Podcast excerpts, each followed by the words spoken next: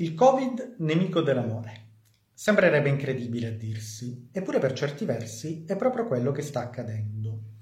In base ai dati forniti dall'AMI, l'Associazione Nazionale Matrimonialisti Italiani, emerge infatti come nel 2020, ovvero sia l'anno per eccellenza della pandemia, in Italia vi sia stato un aumento addirittura del 30% delle domande di separazione di coniugi presentate nei vari tribunali.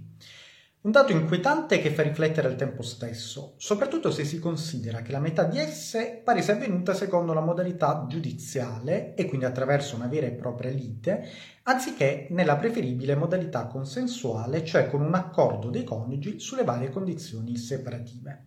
Ma è un dato che fa riflettere ancora di più nel momento in cui si prende in esame lo studio fornito da Euromonitor International, secondo il quale nel 2030, e quindi tra meno di dieci anni, il numero delle separazioni toccherà la cifra record del 78,50% e al mondo sarà messo un numero sempre inferiore di figli.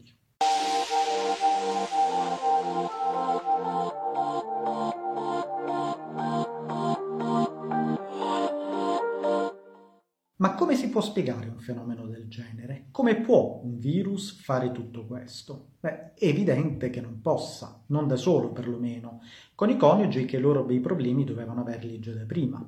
Però al tempo stesso è altrettanto evidente e pacifico che questo duro lockdown al quale tutti quanti siamo sottoposti da mesi e questa forzata convivenza H24 in molti casi invece che cementare i rapporti sentimentali stia portando alla loro disgregazione, ponendo fine in maniera forse anche prematura a molti eh, matrimoni che eh, magari gestiti con maggiore calma potrebbero durare nel tempo, anche se chiaramente fermo in discusso il diritto di ogni coppia coppia di separarsi nel momento in cui non crede più alla propria unione.